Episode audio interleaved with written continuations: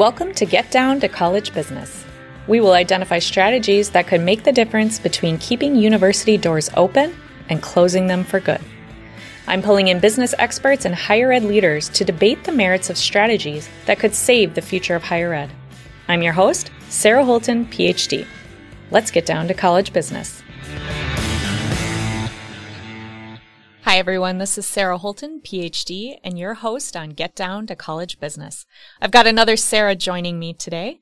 Our guest is Sarah Maio, the Vice President of Marketing and Communication for the Wisconsin Center District. She was recognized as the 2021 CMO of the Year from the Milwaukee Business Journal and a notable CMO from the Biz Times. She was recently acknowledged as a Feminist of the Year, and she co-chaired the 2021 Tempo Milwaukee Signature event, the most successful in their history. And that's actually how we met through Tempo, and we actually serve on a committee together. So welcome, Sarah. Thank you so much for having me. Other Sarah, the more the merrier. Yeah, there's always two of us in a room. All right. So, Sarah, you and I have been talking about a lot of things marketing and college related. And today, you know, we know that most colleges are seeing a decline in enrollment but it's actually not a universal problem. Selective colleges with strong brands saw enrollment increases the past two years. Less selective colleges with weak brands saw enrollment decreases. And that's according to an October article of Inside Higher Ed.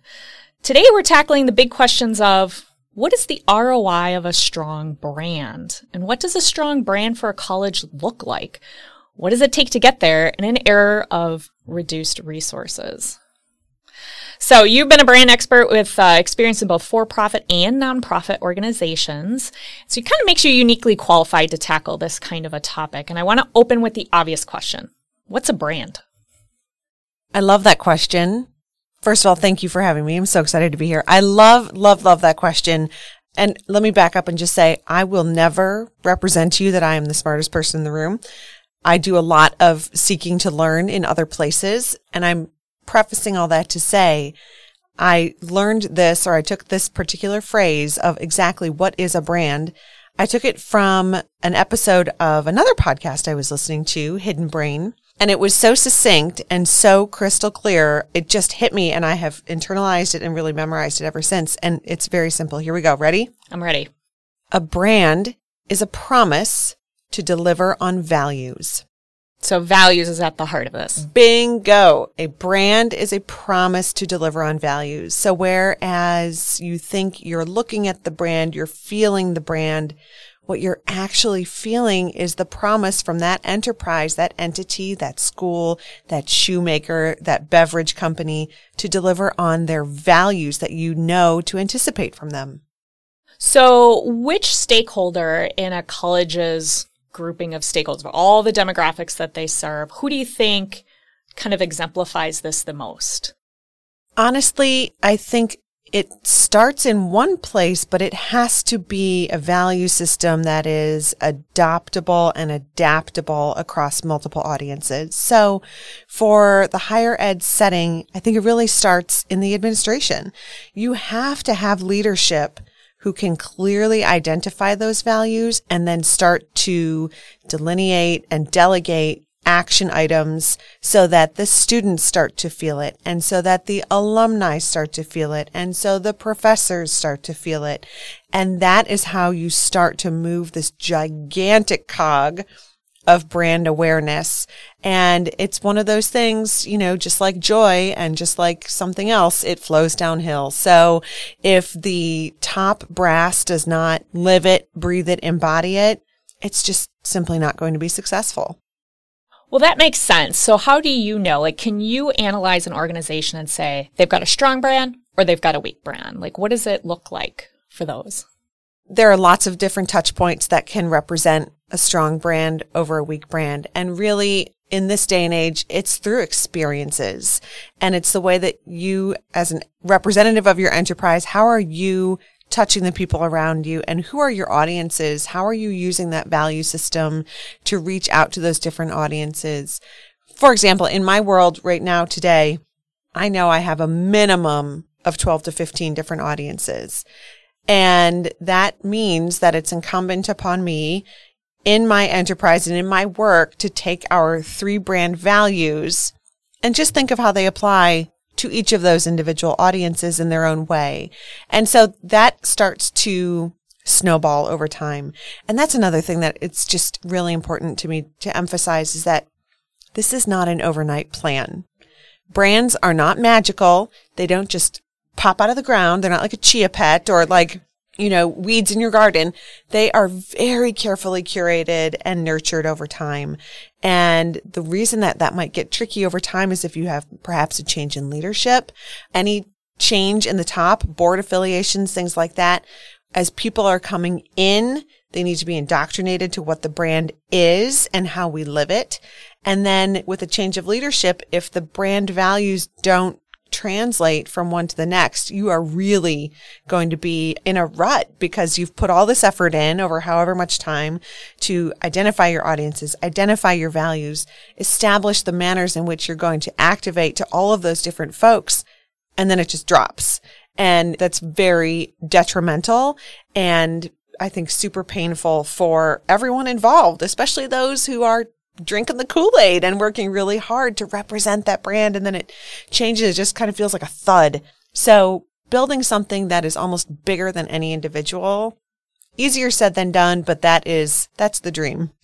So I'm hearing you say, when you say overtime, you mean years. I do. This Yes, isn't even correct. like a quarterly target that we can aim for. This is we'll move the needle slowly in a direction. Certainly. And it should be analyzed and do your checks quarterly. Check in with every audience, check in with yourselves. Do we still believe this? Of course we do. Okay, great. How are we activating on that? So really high frequency touch points and making sure that you're delivering on those values because that is what builds your brand. But it's these little mini moments over time that snowball and aggregate to the big brand feel.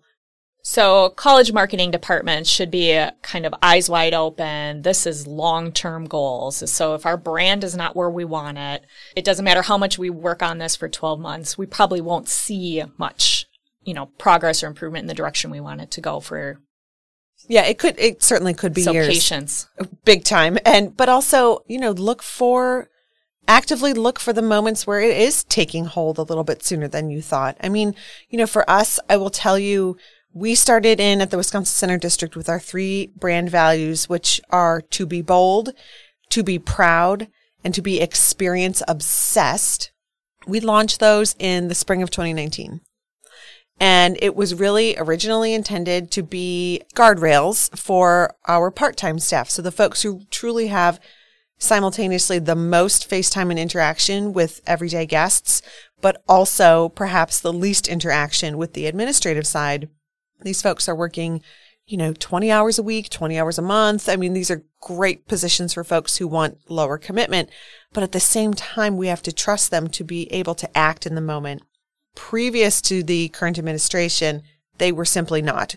Information was sort of withheld. It was used as a weapon. It was not only was it not ideal, it was very detrimental to the brand.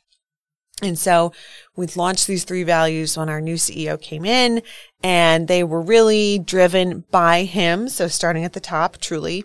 And they were, like I said, intended to act as guardrails for this part-time staff to work within. So when you're in this moment and a customer is in front of you and they're freaking out about something that is very legitimately wrong for them, how do you fix it? Well, use these three values as your filter. Did you act in a way that was bold, in a way that was proud, in a way that was experience obsessed? And I might not agree with what you did in terms of the action, but if you can tell me wholeheartedly that that's what you did, I will support you all day long. That over time builds that loyalty and the trust between the employee and the administration, the employee and the company. So there's all kinds of goodness there. But the point is, those are the moments that you need to capture. And we were looking to do that. And we launched it in 19 and we're off and running. And then one year later, whammo, right? Wait, what happened? Oh, I forgot to tell you. There was a global Don't say it. pandemic. Don't say it. oh, no, sorry. the thing, the thing happened. So here's what happened with our brand. Unbeknownst to me or anyone else who was working so hard to start to administer it and get this ball rolling, this brand and these three core values started to drip through our entire organization in the best possible way.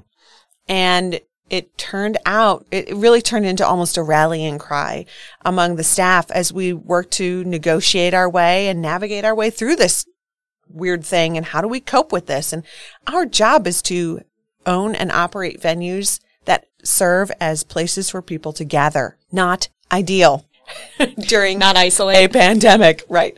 And so it's one part, of course, how do we manage the business? How do we keep people safe who still need to gather for whatever reason? What do we do with our staff? How do we, ma- I mean, it's a lot of the same things that many others went through, but in our own way. And realistically, the values to be bold, proud, and experience obsessed served not only as a rallying cry among the staff, but also as guardrails for, for us as leadership administrators and how do we make decisions for everyone else that we are suddenly very responsible for in a way that we just hadn't been before that.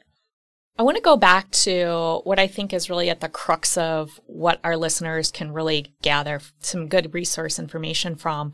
Tell me about how you measure your brand? Like how, what are those metrics that you actually analyze? I'm picturing you in front of a computer with like a dashboard, some Excel sheets. Like tell me about those metrics and tell me how you know you're on the right track versus, ooh, course correct. I wish it could be boiled down to a spreadsheet. That would be so much simpler. Oh, I wait. Oh man, yes, let's do that. So realistically, this type of brand development and administration is measured indirectly. And for us, it's measured employee retention and turnover.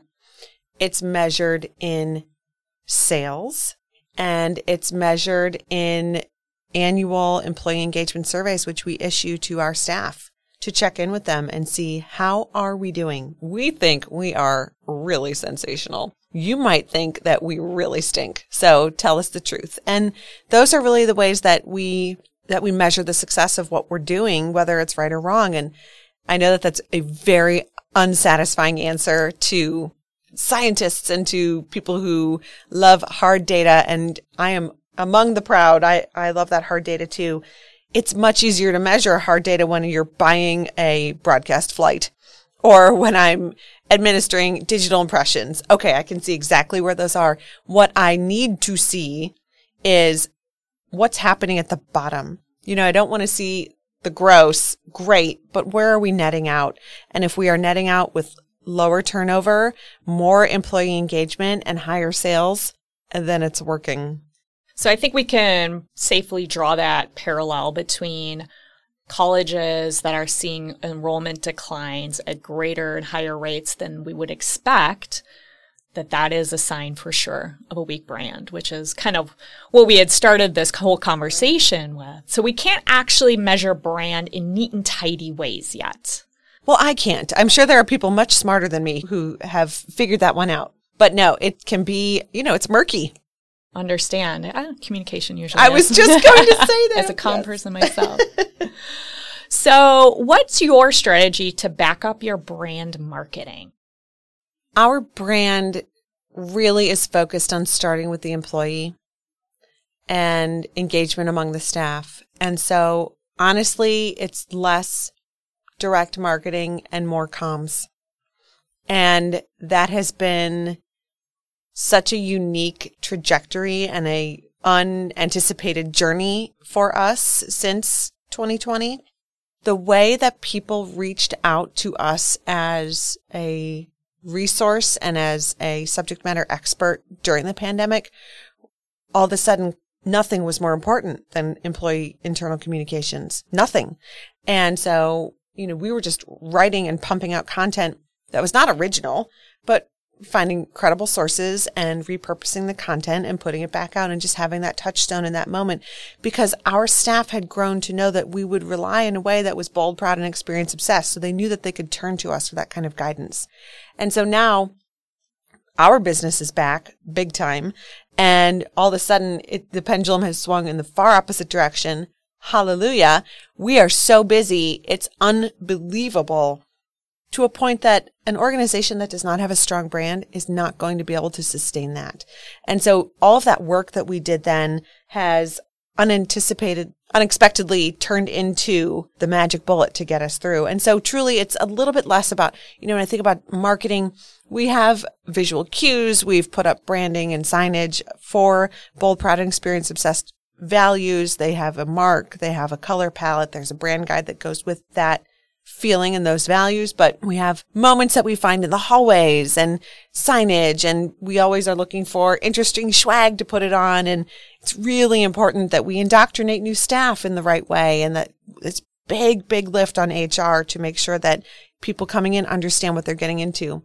It doesn't make much difference if we're not starting with our staff and starting on the inside because our guests will only feel it and know it if they experience it firsthand. And that will be through the employee experience.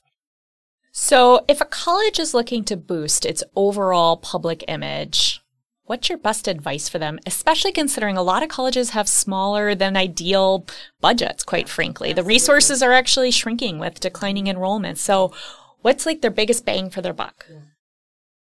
In my opinion, now being, you know, this far into post pandemic life and into my career, I think the biggest bang for your buck is surveys and find enough people to be statistically relevant in your key audiences. So talk to your staff and talk to your alumni and talk to your current students and let them tell you where you are and find the moments that are really special and that are different. There are lots of colleges across the region, the nation, the world. People have their choice. So what makes you really special? Let your audience tell you what it is. You don't have to sit there and speculate and be like, oh, well, we have a great view or our communications department is better than anyone in the world," which especially the faculty. I mean, obviously, it's like there's one in particular who knocks it out of the park with that, but find that moment and that key differentiator that helps you build your brand values out of that. I mean, the, the data is all right there. And, and those surveys, we use a third party administrator for our employee survey. Anonymity is incredibly critical to us. I would imagine within a college setting, there are lots of people who know how to do this already. The bandwidth exists. And so find the moments curate the questions to be statistically relevant, make sure you get enough responses, but categorize them in the groups and your audiences that are really important to your future and let them tell you what they think. They're dying to tell you. We do employee engagement surveys where, in fact, we just finished a round of it and they are anonymous and they are conducted by a third party. So I think that part is probably happening in other universities as well. Okay. You identified current employees, current students and alumni as being the three biggest stakeholders. And I would agree. But tell me about this idea of the prospective student. So think of your high school students mm-hmm. and think of the adult who maybe wants to come back for some kind of credential, full degree, or something else, some kind of program for reskilling or upskilling. Where do you see them fitting into how that shapes the brand?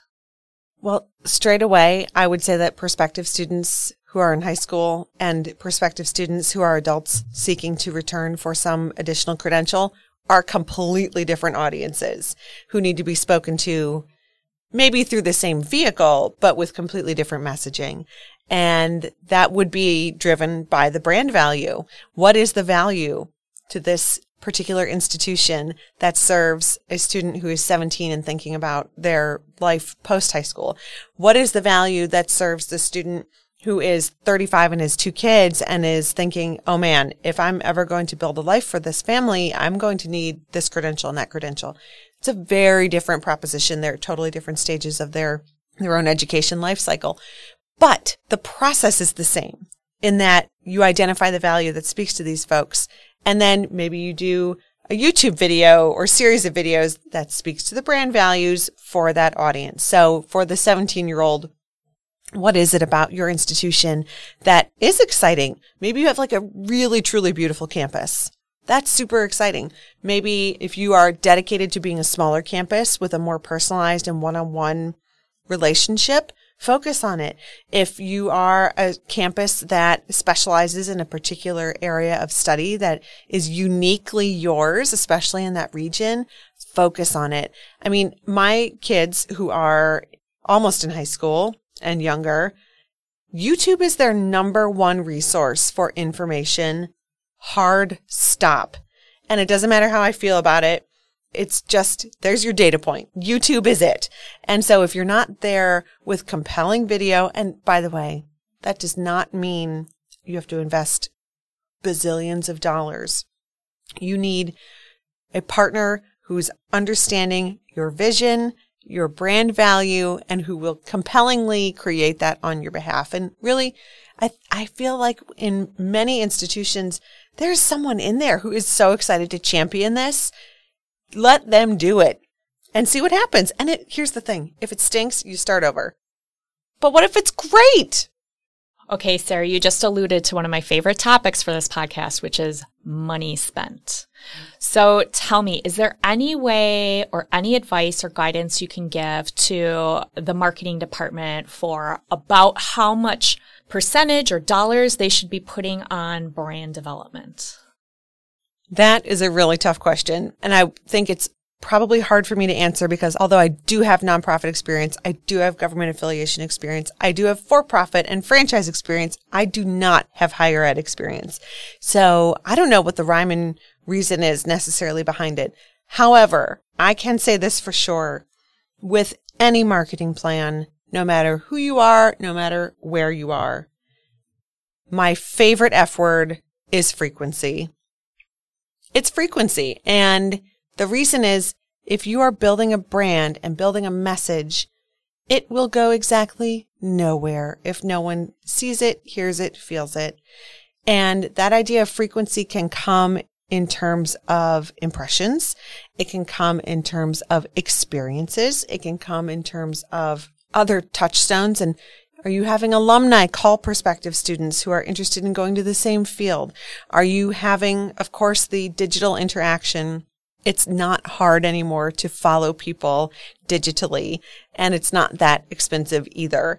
You know, are you making sure that people who are your customers now are going out and that they're feeling your brand too, your current students, because they are going to go out and be absolute brand ambassadors for you. When they go home, they talk to their families, they talk to their friends, they talk to their parents. It really, it's that frequency that's going to matter no matter what. When we spoke before, you had a quote that I just want to pull out and, and kind of talk about now. You said, I can't spend my way over that noise. Tell me about what you meant by not being able to spend your way over noise. It's a hard lesson learned, Sarah frequency is fabulous and it's not worth investing if you don't have the right frequency to activate a campaign on the right level. However, you do, there needs to be a general awareness of a situational awareness of what else is going on in that media marketplace. So, for example, we have done things that, I mean, the most recent one is launching a campaign knowing that it would be simultaneous with midterm elections. So I know that rates are going to be skyrocketing because eyeballs are going to be very, very precious. I can't spend my way over that noise. And therefore, I'm not going to try. Instead, I, I, will back up. I will reconsider my position. I will very intentionally move my campaign around to accommodate that. Now, that sounds lovely. Sometimes it happens that these things pop up in an emergent way or a crisis situation and it just overruns your campaign. Okay, great. So that stinks, but it does happen. Then you need to really be able to rely on the backstop of frequency. Okay, this broadcast campaign just took a total face dive into the dirt because of this critical thing that happened and is taking up all the news cycle bandwidth. Okay, so what's the next layer? Are we doing a direct mailer? Are we calling people? Are we following them digitally? Are we geofencing them? Are we, where are we finding these folks? And so that's when that multi-layered campaign comes in because even if something happens that is unanticipated, you'll be able to respond to it in a way that is meaningful and will still have some teeth. It stinks when that happens. Sometimes it does. But when you are able to predict it, you got to move around it. You just, you can't plow through that. It's a waste of money. All right. So spend smarter, not harder. That's One what I hundred mean. Okay. Yes. So let's picture the type of college that maybe resources have been cut, perhaps their marketing budgets have been kind of tightened up. What advice do you have for those folks who are looking to advocate for more funding and saying, listen, we can't go cheap on our brand. This is just vital. What sort of, you know, mentor guidance would you offer them?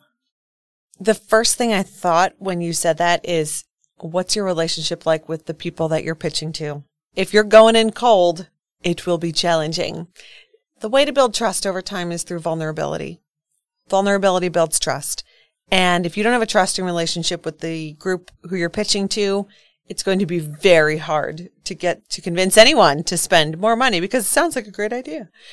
If you know that you're planning to go in with a full pitch, I would seriously recommend making it a long game and starting the process by making sure that your relationship with the group or whomever you're pitching to is very transparent and very strong and that they will listen to you over time. And you can start that just by dropping in and saying, Hey, you know, I've been thinking about this.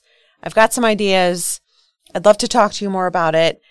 When can we have some time? And you don't have to come in guns blazing with the full pitch ready to go, but start curating that in the background. Take their feedback. Let them be part of the process.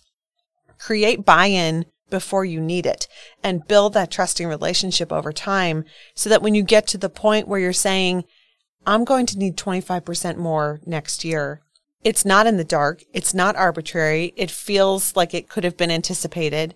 And there's just a lot more backup to why we need this. And it, it feels like a much longer game. And, you know, think of yourself in their position. If you're an administrator who's in charge of monitoring your budgets, do you want someone coming in cold and saying, Ooh, I'm going to need a 25% bump next year? No, you're like, are you insane? Like, why? That always goes well. Right. I, everyone gives me 25% more when yes, I ask Sarah, for you it. may have it. Okay, great. Thank you so much. Why didn't I ask for 30? And I'm assuming you're going in and you're making your case based on data too. You're saying, hey, here's the past successes on this. This is, and if we do more on this, I can guarantee you we'll continue to build on that. Completely. And that data really, and now we're kind of back to surveys. That data will be handed to you on a silver platter from the people who have been there, done that. They are desperate to give you their opinion. I mean, people love to give you their opinion, especially when they don't, when they know that it's anonymous and they can just go nuts. So let them do that. And in a way that really gives you, you have to force yourself into a space where you are seeking actively and accepting a very 360 feedback kind of mentality. And that is a scary place to be because you don't know what you're walking into, but that's the only way that you will find your way out is to hear the truth from each of these audiences and go, okay, we are nailing it at this and we are stinking at that. And so how do you amplify what you're doing really, really well? And how do you modify where you're falling on your face and can be better? So I'm hearing you say that the best way to start is to know what your baseline is and do these anonymous surveys with your key stakeholders. Yes. Okay, so that's what we should be doing more of. We start there. What should we let go of? Mm. What should we stop doing that really, maybe it's something that's related to technology. Maybe it's just people's priorities post pandemic. What do you think? Is there anything that colleges can say, hey, let's just not put our time and effort on that as much anymore? I love that question because it really forces you to think globally about what you are doing now and what can you lose. I think that takes a hard, you need to take a hard look at your plans right now, your activations. Who are you talking to? What is the process right now? And look through, frankly, that feedback from various groups and find out where it's just falling short. And again, be willing to say, okay, we got to stop that you know, time that I spent in, say, fundraising and development, there were a lot. I've been in spaces where there have been a lot of campaigns running simultaneously that were all sort of similar, but different. And it just felt kind of chaotic and it just, it was not unified and it was scattered approach. No one was winning in that scenario. If you don't have a complete view of where you're going, like as a unit, right? The whole entire college brand. Where are you going? It's going to be really challenging to make it work. And I think I would say, you know, things that feel scattered or half baked, just drop them. If you can't do it right, if you can't do it with the right amount of frequency, if you can't do it in a way that is measurable and tangible on the back end, just stop. Take a breath, reanalyze, build that trusting relationship with the people that you have to report to, and then move forward together. Okay, I want you to put on your mom hat on top of your marketing hat. you mentioned your kids. They're going to be in college and you're going to be paying that tuition check before you know it. What's the, the type of brand that you would seek out for your children? This is a really unique question for me, and here's why. I went to a state school. I went to UW Eau Claire. I went there because I grew up in a family that did not necessarily they did not have, my parents did not have traditional four year college experiences themselves. And so when other families were going to campuses and doing site tours and visits, I had no idea what that meant, why you would do that. I didn't know. My husband, on the flip side, had more acumen from his family in that sort of sense. But he also knew in high school that he wanted to be an engineer. And he was wanted to go to school to be an engineer because he was going to be an engineer. So he went to school to be an engineer and now he's an engineer. I mean, it's just very pragmatic. And thank goodness for people like him because they make things like this possible. I throw great parties. Also valuable. we basically had to go into com because there wasn't anything right. else left and we talk a lot. I do the words. I recently had to just had to answer a question that said, describe your work as though you're talking to a five year old. And I think my answer was something along the lines of, I use words to help people feel good about their work and then they want to do more work. Like I use my words. Anyway, as I look at our kids, it's really interesting because I recently realized just from through that mom lens, I needed to back off. And when I say that, my oldest daughter in particular is wired very much like me. And looking back on it, I wish that I would have been smarter about the whole college arc. And I just wasn't. And so I'm, you know, the pendulum's sort of swinging the other way and I'm like way overcompensating and pushing her. She is 14. Like she will, we're not there yet. And I realized I really needed to back off on her because I also know that she doesn't know what she wants to do. And that is a pressure point for her. And that I think that's a pressure point for a lot of students her age is feeling like they have to go to this four year university, but for what? It's very intimidating. If I'm a brand, if I'm a college brand, my opportunity might be to look at what I do really well in terms of coursework and course offering. Feel like you're getting really narrow in promoting exactly what kinds of jobs you can get after doing this course. Because that's what I see from her is, well, I'm, I don't know, I might want to do this, I might want to do that. And she doesn't see it leading to anything. I think that narrative really has to be drawn out of like, if you do this program at this school, you can end up with a job like this. And ultimately, at 14, 15, 16, I think most kids are thinking like, how do I live the lifestyle I want to live? This generation is so uniquely wired. I hope, I think, to take a work life balance to a place that maybe you or I had to, you know, get kicked in the teeth a couple of times to realize we needed. I see this with young people that I hire to be on my team who are in their early 20s. They are so coded to integrate a work life balance that just like, oh my God, I love it. It makes me so happy and hopeful for future generations. But for kids like my daughter, she has no idea what she wants to do if you want her to come to your school, you need to start talking to her about experiences and about life after school. So that clear career pathway has to be articulated by the university. That has to be forefront at their narrative. So even if you're thinking this area or that major, you, all of these programs must lead to some sort of paying gig. That's exactly right. How do I end up with being able to pay my bills at the end of the day? Right. And similarly, similar but different, like my son, my second child is, I look at him and I see my husband And if you tell me he's not going to be an engineer, I will say, okay, great, sure, whatever. He's clearly defined for that.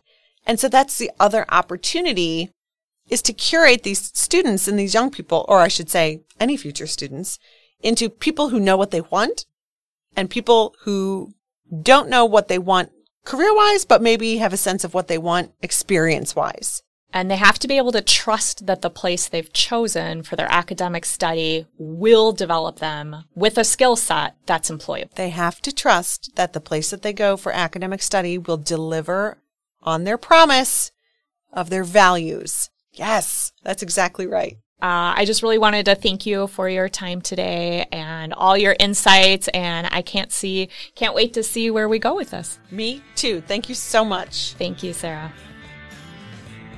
To support the cause of the affordable college experience, visit us at highlevelleadership.com.